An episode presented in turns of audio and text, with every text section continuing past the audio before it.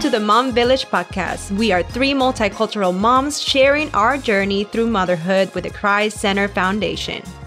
For information and resources, visit us at our church's website at gofamilychurch.org. Or you can also email us at themomvillage at gofamilychurch.org. And please go over and follow us on Instagram at themomvillagefc. We're glad that you're here and welcome to our village.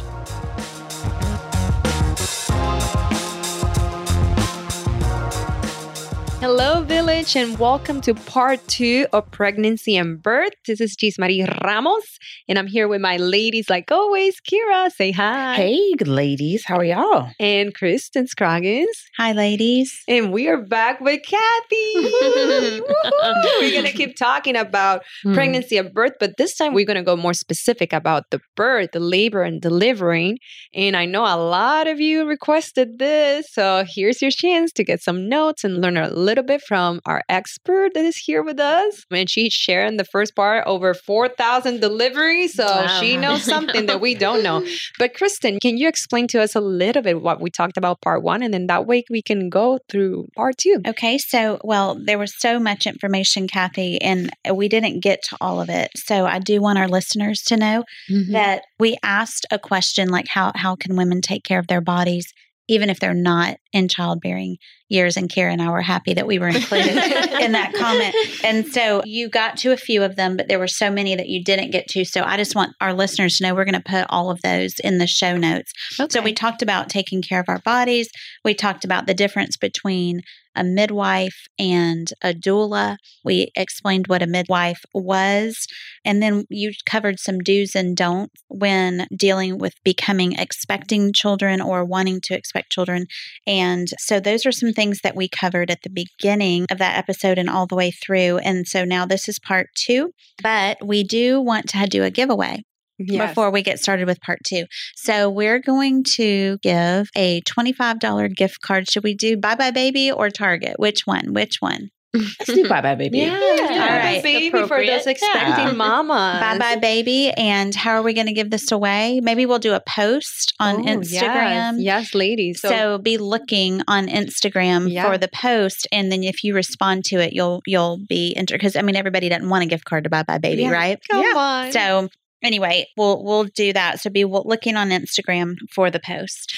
but let's just jump right in because Okay. we have a lot of questions for you and we can't wait to hear your answers. But tell us, how can you and you expecting mom, you know, prepare for labor and delivery? Like what what is some key advice that you always tell them, please? I know there's a lot you have to do, but this this three are the most important. Okay. Well, first of all, I think it's important to educate yourself because if you educate yourself, then you're going to have less fear of what's going to happen during the process. And for the most part, you know, there's all these different choices of how you can get through labor and there's hypnobirthing, there's Lamaze out there.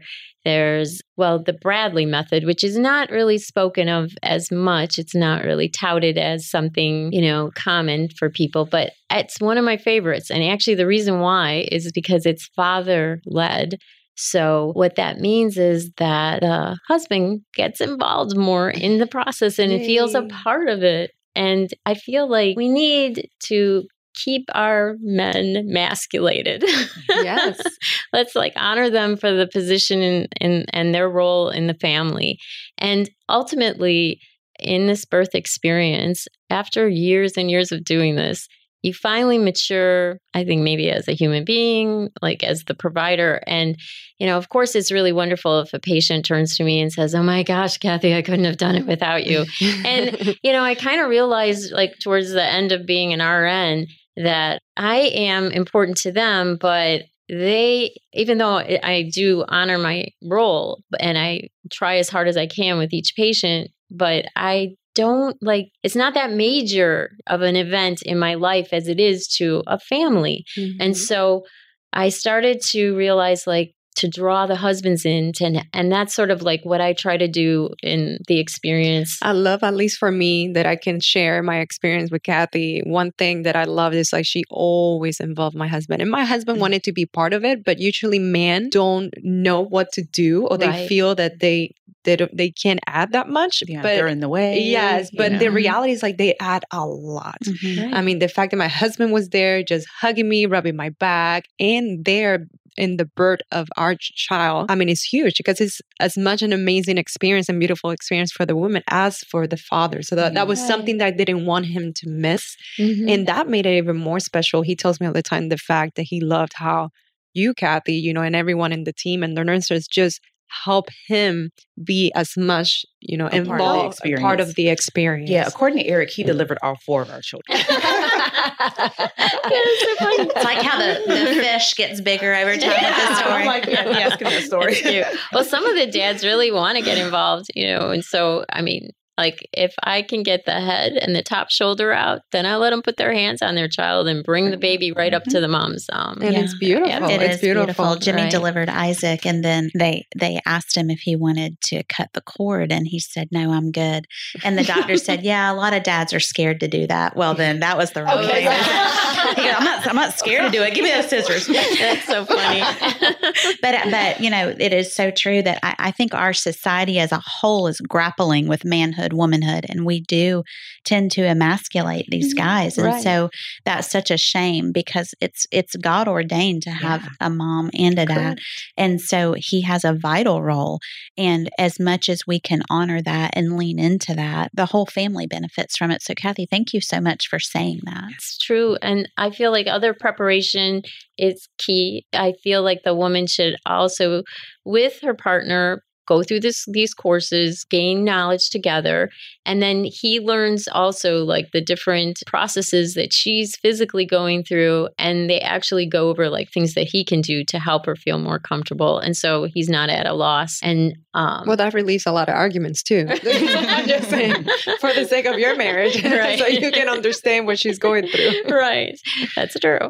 and then, you know, preparation is always key. So some people are like cool with just throwing stuff together real quick at the last minute. Other people like to prepare and they feel comfortable if they pack their bags. It's really cute. Like a woman's in labor. I, I always like find it so hilarious how the woman is still directing the guy. Like, honey, it's in the bag. It's all the way to the back, to the right, underneath the little baby blankets. You know, like The other pouch, the other That- pouch. That's right. or I love it when the woman knows more about setting up the video camera than the actually the guy. Like, just hand it to me. And She's multitasking. That's, That's right. That's what I know. It's kind of cute. But, you know, packing all those things, you know, trying to get your, you know, your head in the right place too. And I really do feel like if every night before you guys go to bed together, like if you like would say a prayer, like for God to be present at your birth and Mm. to just help you to relax and to have all the um you know the people that are going to be present Yeah. That they're and that they're on board, that their head is in the game.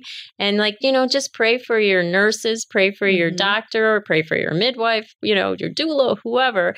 Like it's all important because you know, I just think, you know, we always just sort of forget about that too. We just are focusing so much, you know, just on me, me, me. But like, I think that our prayers are answered more when we're actually praying for other people. Oh, thank you for sharing that because that that was one thing we did. Um, my husband and I, the the closer we will get. I'm not saying we're like perfect. I'm just we need a lot of prayer when you get closer because there's a lot of fears and there's a lot of things that you hear nowadays. And then um, I remember one thing we used to do all the time. It was like, you know what? Let's just pray so the Lord can provide the perfect nurses that they're gonna understand us. You know, they're gonna be helpful to us. And all nurses out there, they're listening. Thank you so much for your work. I mean the work that amazing. nurses do Mhm. are just admirable. I you guys' work is just powerful and I remember for all my births, I I cannot complain to any of the nurses. They were amazing, but I know because God put them there. Right. So thank you so much for sharing that. So, Kathy, as as you're preparing, I know one of the big topics that women often discuss is whether to have a medicated or a natural birth. So, could you maybe dispel some of the myths of both? You know, what is Sure. considered a natural birth versus what is considered a, a medicated birth, and how do you kind of advise your patients to go about making those kind of decisions, both prior to birth and you know, sometimes women once they get into you know Reality active labor. Yeah. yeah. they change their minds and how do you encourage them or discourage them through that Right. Okay. So it's always easier to kind of look at things prior to feeling contractions and saying this is how it's going to go because you've never experienced it before. And sometimes I like to just tell people I use and not everybody even knows like Tim the Toolman Taylor, but um, he's from Home Improvement. I mean, now I start dating myself because I think he's off the air, but maybe they have reruns. But Tim, Tim Allen, yeah, yeah, Tim Allen, and he has that little tool belt, and that's sort of like the picture I like to paint in their head is all the little tools. Like, what tools are we going to use to help you get through this process? And and you say you want to have a natural childbirth, so let's get prepared. So you are taking these courses, you're you're learning breathing techniques. So you have to really, if that's your desire, you have to work for that. And you also have to keep yourself in. I'm not saying you have to be like an athlete, but keep in mind, like, you need to have stamina to get through this process. Labor is like a, mar- oh, uh, labor yes. a marathon. Right. You just never know. You have to think of like ra- You got to be good at squatting. I'm just saying. that's right. I'm just saying, you got to hold that squat. So when you say natural, that means no medication at all, no Tylenol, no nothing. Right. Nothing. Okay. It's just, just just, to, just, just to air clear. and the Holy Spirit. That's right. just air and the Holy Spirit. That's right. I'm a witness of that. Yes. And, and water. And, and water. Keep hydrated. it's not for no everyone. Shame on me over that's here. right. Okay. It's, it's not for everyone. And I that's like I feel like for me after visualizing and helping and all these women in labor over the years, I mean, no one thing is the perfect right thing for everyone. So, you know, that's what makes my job so interesting too. I never know how it's going to go. Like what's like we have an idea of what the game plan is because we go together and we we write a birth plan and mm-hmm. we go over your birth plan and we kind of chew it up. Tell I'll tell you like, well, this isn't going to fly or this is this is conceivable. We can do this and and so that when, you know, I don't want your expectations they're crashed to the ground when you get to the hospital or whatever. So I feel like it's best to like just with reality orient in the office and this is to the best of our ability we're going to meet your needs and you know help well i really loved about that because one thing that you always did at least with us is like you will you know i'm like very accountant. I will bring my birthing plan and i have points. I will bring a printout for her. I will text it to her and she will always tells me okay this is doable. This is not reality. That's a good intention jeez marie.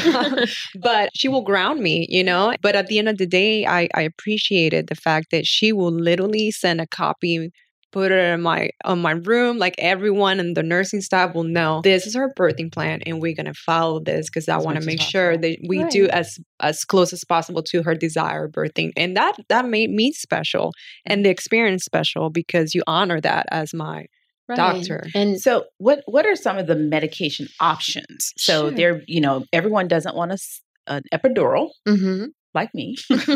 yeah, my, my birthing plan in. was enter hospital, ask for epidural. yeah. I went in with my back over. I'm That's like, coming in, backing um, up. so, what are what are some of the options that moms have that you know, sure. like, well, I don't want to go completely natural, but I don't know that I necessarily want epidural. Right. Kind of take us through sure. what that that spectrum could look like. Mm-hmm. Okay, so I mean, so let's just say you tried uh, like your plan you tried to do like as much as you can with the breathing, the relaxing. You were in the shower, you were on the birthing ball, you changed your positions.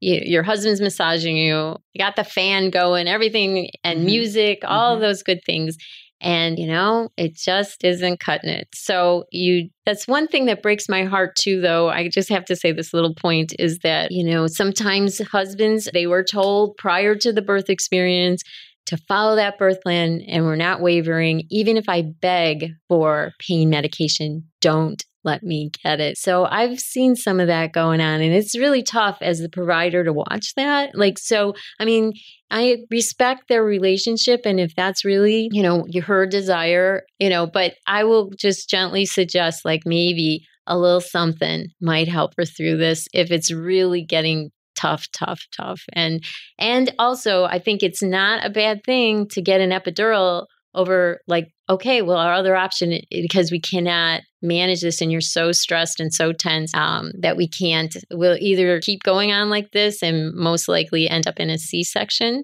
or let's just try the epidural relax you give you a break rest you and maybe you know the baby will start coming down because your muscles are relaxing that you didn't know that you were even tightening up yeah. that pelvic area. What, what do you think, Kathy? Is what do you think, especially my generation? There's a lot of um, ladies I know. They're so scared of it, um, and especially because there's a lot of like you know negative news about you know over drug and all that stuff. Why do you think is that they're so afraid of this whole medication? Well, I do think like you have to use medication. They even now categorize oxygen as a medication. It's crazy, but they do. Mm-hmm. And so if we start oxygen during the labor process, because let's just say the monitor strip is showing that the baby's heart rate is flat, like there's no variability, or we see some decels, if you have pitocin going that that has to be turned off. Like it's it's a medication and it's like we're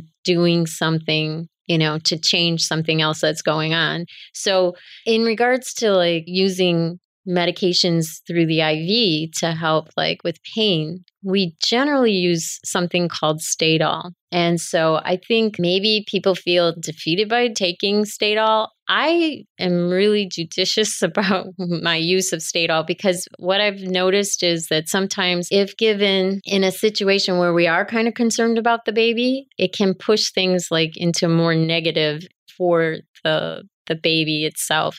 So I want to make sure like that the baby is in pristine condition Mm-hmm. before and also timing is of essence because if you give something a little bit too late then this this is still in the baby's system it hasn't worked out of the of the baby system Mhm. and so then it's harder at the time of birth for the baby to like cry and expand its lungs and you know there's a whole process that has to happen so that the baby converts from being used to be being attached to the placenta and like there's you know a whole physiological side to that that has to happen with pressure gradients and stuff and that can't happen within the baby's heart when it takes that first you know breath in if it, it's not crying and and so we don't want a baby that ends up in the NICU basically and has to be resuscitated. So that's why you said at the beginning, like knowledge is a key. This is why it's so important for moms to, you know, learn about the different options. And if you, you know, ask your doctors all these different questions because you might think, you know, you want one way, but there's another one that's better for you. And this is all based on the fact that you're a healthy mom, you know, mm-hmm. that you're not overweight, you don't have preeclampsia, like there's no other things behind it. We're talking about if you're a healthy mom because we know healthy is number one in a, in a mom's body. That's for sure. And and like the epidural too, prior to getting an epidural, like I know it's frightening. Like some people will connotate like, oh, well then the next step is a C-section if I get an epidural. So even in my own family, my daughter Megan, unfortunately, she was in Cleveland. So I mean, I did not have any jurisdiction over that. Mhm. so I and so anyway, she ended up getting the epidural for her labor because she was being induced with pitocin, or I actually augmented because her water broke. And so the poor thing, you could just see, like being a provider, I know what other providers are thinking, and I can And what was read- happening? read the writing on the wall. They started putting every little gadget inside of her that they could to monitor like how strong these contractions were. They had internal leads inside. I bet and, you felt like this from like I know what's happening. they I wanted to help you so badly. and I know that like the next step is that they're going to document that my daughter's contractions were adequate, but she made no cervical change and then she's going to be cut. And so I told them, C-section. yeah, get an epidural. There you I'm go. like, you need to relax or you're going to be in the OR. Yeah. So, and it worked.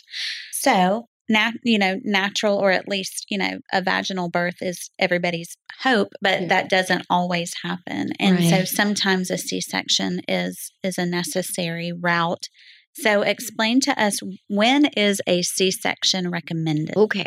So, some things we know even before you get into labor and delivery, and not always, but most of the time, we recognize that the baby is in the breech presentation, which means like it's either footling breech or, you know, the little bud is coming first. And so, because of the pelvic width and the presentation of the fetal parts, they're not going to fit. It's it's just like it is at a higher risk for getting the head stuck. So, so you know, in the old days, we used to deliver vaginally, and and and I did have one breech delivery in my my experience, and it was amazing. And I kept saying and praying, like, "Oh my gosh, the doctor's coming! Don't worry, the doctor's coming." But anyways, breech deliveries.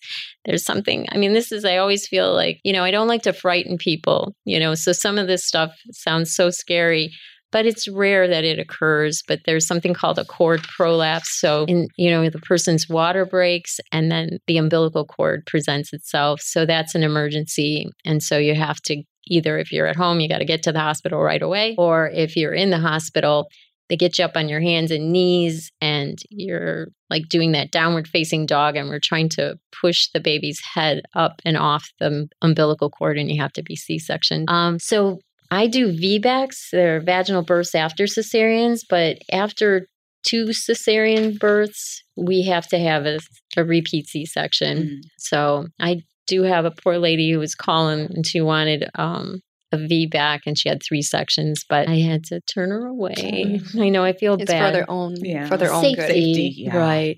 So I mean, just statistically, it's less than one percent of like the big scare is that the scar will open across the uterus. And so statistically, it's still less than 1%, even if you've had two previous C sections. So, you know, the numbers are in your favor. If 100 people are in the room, only one I mean, but if you don't want to be that one, then don't go for it. just get a and Kathy, just for those moms that are listening, that mm-hmm. um, because it seems like nowadays a lot of moms don't want to take the time to go natural, which to me sounds a little crazy, but it is. How can you encourage moms and be like, listen, I know, I know that's the way you're thinking or that's the way the world is doing it, but um, C sections can only, I suggest that can only be a choice if this is happening, not like because you don't want to go through the pain of birthing. Right. Well, this is I know I know you highly yes. politically, you know, controversial. I know, I know. Yeah, I just put it out there. I know.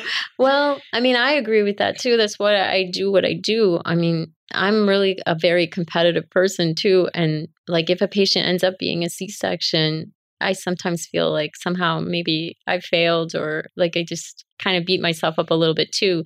Believe me, I don't want them to have to rush back to the OR. But I do believe, though, that we do have the right of choice. And some people are so fearful and I know like we all have our own where we come from, how we were raised, like what you've been exposed to. I try as the older I get, I'm trying so hard not to judge. I try to guide and give people the best advice possible. But, you know, unfortunately, there are some people who like, I mean, you would be surprised, but labor and delivery nurses are like really a lot of them. We would go to a doctor that I knew when I was having my children that she basically would labor you for a half hour and say, Oh, failure to progress. Oh, and then she would like cut yeah. you. And like a lot of women you know l&d nurses back then went to her because i think they just feared the process themselves. No? and a c-section. That's surprising. Yeah. Because a c-section is actually an, like a it's a major surgery it's a major surgery. It um, is, but they were willing to take that chance. I think they just maybe who knows? Like so, go, going in that, in that line, can yeah. you share an experience when you have seen God's hand worked and I know you probably have tons, tons of great stories, but at least share one that as a believer, you can say, listen, you know, I do this professionally, but I can tell you right now, if it wasn't for the Lord in this experience, you know, I can know so much medically, right. but the Lord had to put his hand in this situation. Sure. I can call to mind, I was still a labor and delivery nurse and we were going to do a C section. And the C section was for failure to progress. And so we weren't really in a rush. It wasn't like anybody, like, there was no fetal distress. And everybody was just kind of, okay, you know, like, you know, not like we're jovial or whatever, but no one was nervous about the whole thing. And it was night shift. So we called, you know, like you have to call in several people. So anesthesia came in and it was this doctor who had just come back, was called Big John. And he just came back from Desert Storm. So we're talking like 1991. And so mm-hmm. he's the anesthesiologist. And in that time frame, we did not have a NICU at that hospital. It was a level one hospital. And we didn't have even a I don't even believe the nursery nurse came for the delivery. It just ended up being myself, the respiratory therapist, and then the circulating. I was the circulating RN, and then there's an RN that scrubs in, and the doctor. and Big John. So out comes the baby and it's blue. It's doesn't have a pulse. It doesn't have, it's not mm-hmm. breathing, no respiratory effort whatsoever. And I called Big John. I'm like, because he's the only help to help open an airway and help resuscitate. So I asked him to please, you know, come over and help us. So luckily the mother was stable and he ran over and he starts trying to resuscitate. And of course, everything's going wrong. Like the respiratory therapist was in charge of the airway herself. She was supposed to make sure that the equipment was working. It wasn't working. Oh, wow. And so I'm trying to put the Ambu bag together for her. Like she was new to nights. I don't know. It was just crazy. And I'm feeling like right at the umbilical cord, you can feel for a pulse. And I don't feel anything. I'm like, I don't feel a pulse. And he's bagging the baby. And, anyways, he tries to intubate. The light on the laryngoscope's not working. I mean, everything that could go oh. wrong, it was going wrong. Mm. And I just was like, Dear Jesus, out loud, please help us. And anyone who knows anything about like fetal circulation would realize like this was a special moment because this child turned pink from its toes to the top of its head.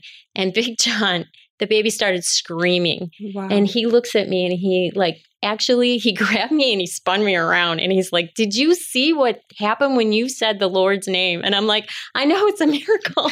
oh my gosh. And we were just all crying. I mean, this baby was dead and it was brought back Wow. to life. So the parents always attributed to him, like Big John, but we attributed it to Christ. I mean, he did save that child because a baby will. It, its fingers and its toes, you remember from your kids, they Mhm. stay blue for almost 24 hours, even if it's a, just a normal birth, and that it's from the core out. So it would be from the inner part of the baby's body, like that would get pink.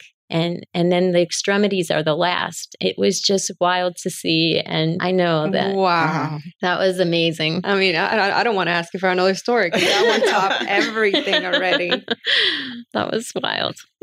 so as we close kathy can you just share like one piece of advice that you would give a mom that is maybe a new mom first time mom that is expecting to deliver her really soon maybe even today as she's listening Okay. what's All one piece of advice? You never advice? know. Maybe one of your know. patients is listening. Right. So, I mean, especially if it's a first time mom, I I feel like don't jump the gun. Number one, like you want to reserve your energy and Mm. let's like look at what's happening. So I always know if the moms are calling me, it's still early. But if the dad calls me, then it might be go time because she can't talk on the phone anymore. That's good. so that's like a, a word of wisdom to midwives out there or whatever. but so I just tell them, let's just wait and see. Like, especially if it's at nighttime and you're tired, then try to lay down and go back to bed. Let's, uh, you know, especially if they're like 20, 30 minutes apart. But I know it's really hard because you're really excited about this process is going to start finally. You've been waiting for nine months. But, you know, it is like a marathon and you don't want to like wear yourself out and get yourself exhausted and and end up like getting an epidural if you really wanted to go natural because mm-hmm. you end up in tears and and the other part too is like if everything seems fine like you there's something called beta strep like there's a culture they take and if that was negative and we don't have to worry about that and if your water breaks and it's clear fluid you don't always have to rush immediately to the hospital if you feel the baby moving you can take a little bit of time you know you can gather your things you guys can Take a know, shower. right. Wash your hair. Right. Yeah. you know, I mean, as long as like, you know, there's no clue that there's something else going on, like a cord prolapse or something like Yeah. that. You know, something like that. But I mean, we talk. I want I ask my patients, please call me. Don't just text me. That's a big thing. Like that's a very big thing. I tell people that on the very first visit because it's so like I always feel really sad. Like if I'm not right by the phone, I don't hear that little ding. Like I'm not gonna know that you wanted to have a question answered. If it's a vital, important question, call me. You know. So that's like one of the things. But it's just that we have time. You know, and if you exhaust yourself and you don't rest, then this could be like I hate to even say that it could be like a three day process. Mm. Mm-hmm. It's like some people go into prodromal labor. Yeah. It's that early phase. And then that's the women that will say, I was in labor for, you know, 95 hours. And you're like, really? like, That's a torture. I am so glad that is not my testimony. Yes. I wasn't like that either, but I know like it was that buildup though. I remember like I I was the person that waited too long. because Kathy's like, "What? Why are you not here?" And I'm like, "Um, just blow dry my hair. Get, get your behind here." I know. I'll beat. Sometimes I beat people to That so sometimes they have beat me, but most of the time, you know, like if it's good Sam, I'm there before they are. Or, you know, I'm waiting for the patient, but that's okay. Well, thank you, Kathy, so much. Yes, we're Kathy, we're so you. blessed by your knowledge, welcome. your It's awesome. time, all the answer questions. There's so much information she has brought us, ladies, and the notes. But we're gonna put them all in the show notes, like Yes. Kristen shared, because there's a lot of helpful information. We'll put in the show notes as well. Her practice information, the websites, and whatever resource we can, we'll put it there so you guys can go on our show notes and get a glimpse of that. This has been the Mom Village. We're so excited you tune in, and we're gonna wrap up and say bye to y'all. Ready? One, two, three. Bye-bye. Bye.